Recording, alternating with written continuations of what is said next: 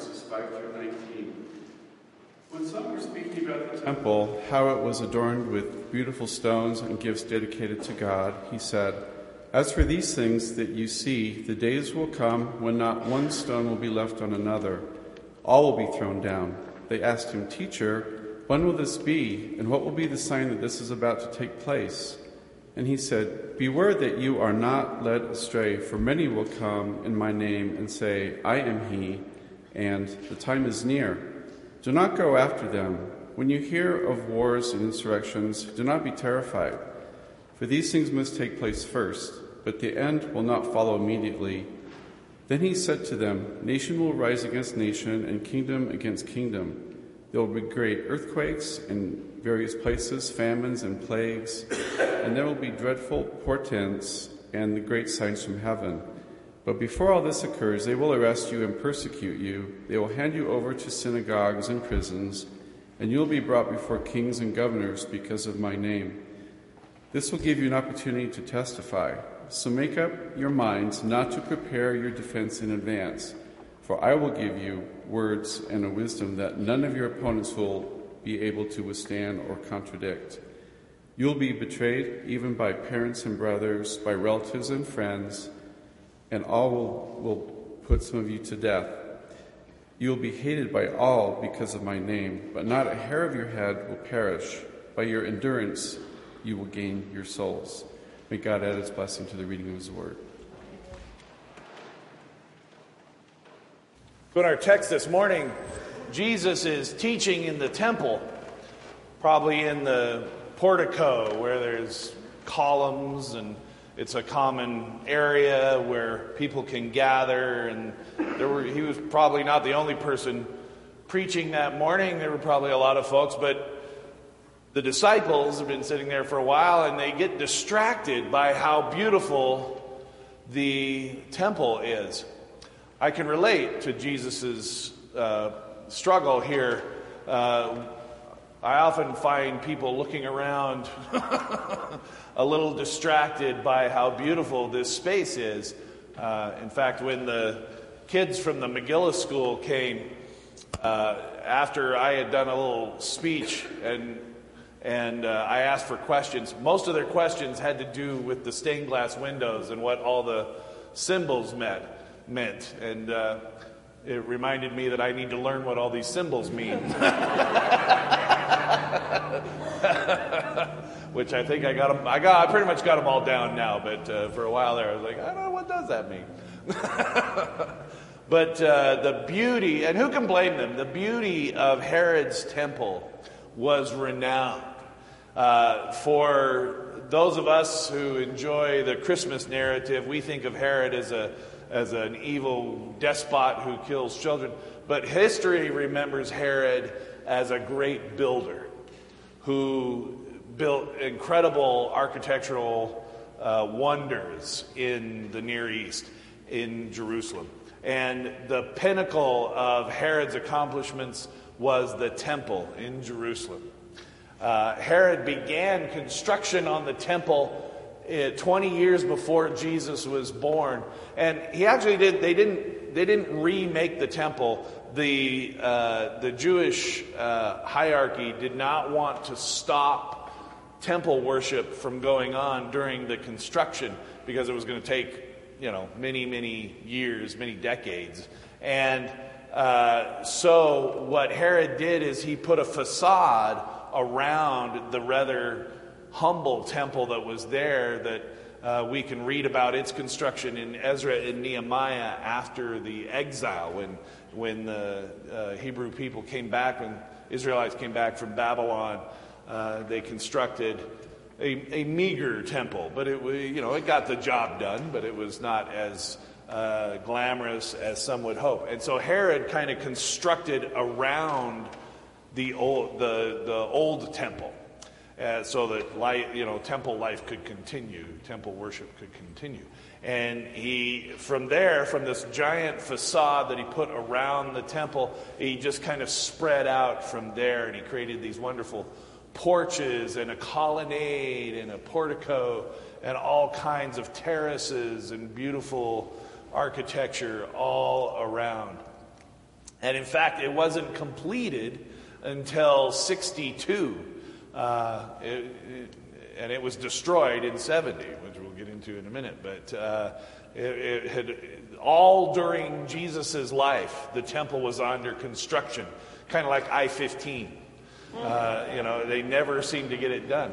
And so you can imagine not only, not only was it they admiring the beauty, but there were probably scaffolds around, and they were probably seeing, you know, if they hadn't been there for a year, they were observing the progress that had been made, and they were look, go, looking at it and going, wow, how'd they get that giant stone up on top of that column there? And, and uh, kind of wondering about that. So you can't hardly blame them for being a little bit distracted, but Jesus, almost frustrated, says, well, you know what? I know it's impressive, but there's going to come a day soon when it's just all gone and no stone will be left unturned. Well, of course, that freaks out the disciples, and they're like, well, you know, when, when's that happening? And what, what are the signs?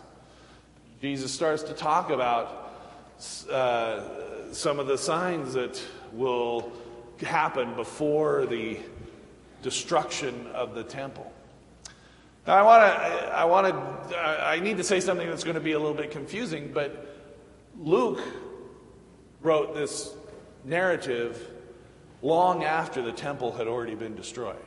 So he's reflecting back on something that likely he never saw. He never saw the temple. So he was writing in about 90, 85, 90, and the temple was destroyed in 70 AD. And, uh, and so looking back, in Luke, he is, he is putting into the words of into the mouth of Jesus a prediction of this temple's destruction. Not only that, but all of the things that are going to culminate in the, the siege of Jerusalem and the destruction of the temple.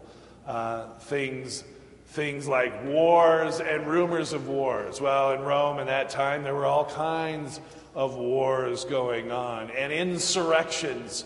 And uh, in, uh, in 49, or, or, I forget what year, maybe it was 47, one of those years, there had gone a whole year where there were four different emperors on the throne. There was all kinds of turmoil, all kinds of upheaval happening. And in fact, it was this instability in Rome that prompted the Jewish rebels to mount up a rebellion and try to take back the city, which is what prompted the siege in, 60, in 64 and, and uh, ultimately the destruction of the temple in 70 uh, when they broke through the walls. The only thing that remains of that temple is the western wall, which is in Jerusalem to this day and many faithful go and pray prayers of mourning at what they call the Wailing Wall in Jerusalem. And if you go there, you can see little pieces of paper tucked into the crevices of the wall. And that's all that remains of this magnificent temple that stood for eight years before it was destroyed complete, in, in final completion. Um, and Jesus points to these things that are happening, uh, that will happen.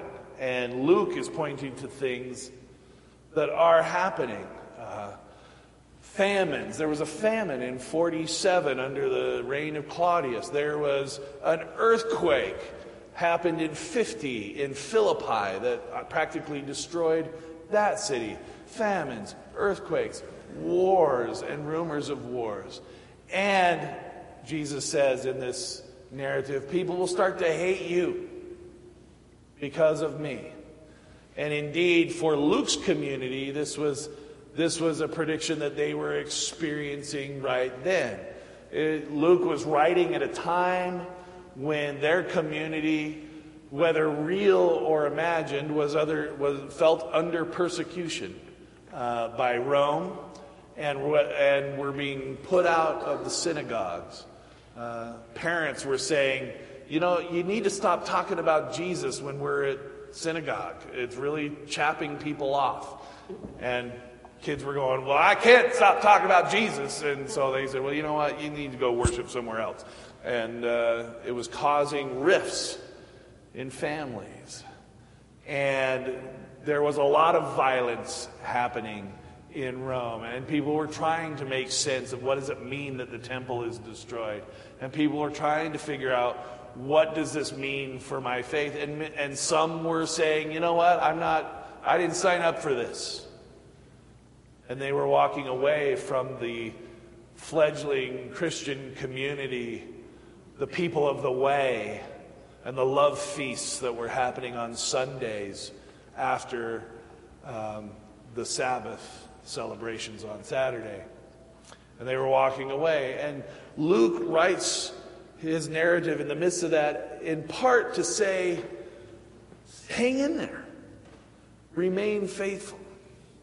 And in fact, in the text today, Jesus said, But those who abide, those who remain faithful, those who endure, will save their souls. Those who endure will come out of these turmoils unscathed. Those who endure will know the promises that were given through Jesus Christ. Those who endure will live through the day.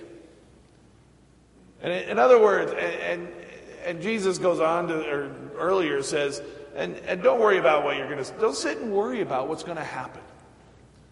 Whether you get arrested or not arrested, what you're going to say, and what are the right words. Don't worry about that. But live out your faith and endure today and tomorrow and the next day. And you'll get through this together. Don't take up arms. That was another option. Don't, don't rebel. Don't give in and walk away. But patient endurance. Um, it's like uh, there's a story about Martin Luther. I don't know if it's true, but there's a story about Martin Luther was asked if tomorrow, if today was the last day and tomorrow the end of the world was coming, what would you do? And Martin Luther said, I'd plant an apple tree. I think his point there was to say that uh, there is always, there is always a bent, there is always a posture of hope the Christian life. There is always a posture of hope that says what we are experiencing today is not the end of the story, and there is hope for a new and a different tomorrow. Over the last few weeks, in between guest preachers, we've been talking a little bit about the discord that's gone on and are going on in our country right now, and and our obligations in the midst of those that discord. And I've been talking a lot about how we need to cross the aisles and and cross the streets and join hands and sing kumbaya with our with our neighbors that we disagree with. And I think all of that is, you know, all of that is very true. But also at the end of the day, uh, our call is to be, is to endure in hope with a quiet assurance that what we are experiencing today is not the whole story, is not where the story ends. And in, in Luke's time, it didn't matter who Caesar was, Jesus was in charge. And in our day today, I can say it doesn't matter who's in office. Jesus has painted a picture of the world God intends. And our role is to live in the hope of that world and to live out that kingdom of God that Jesus expressed to us and displayed for us and lived and died and rose again to bring to us. No matter what is going on out there, no matter how divided the world gets, no matter how ugly things turn,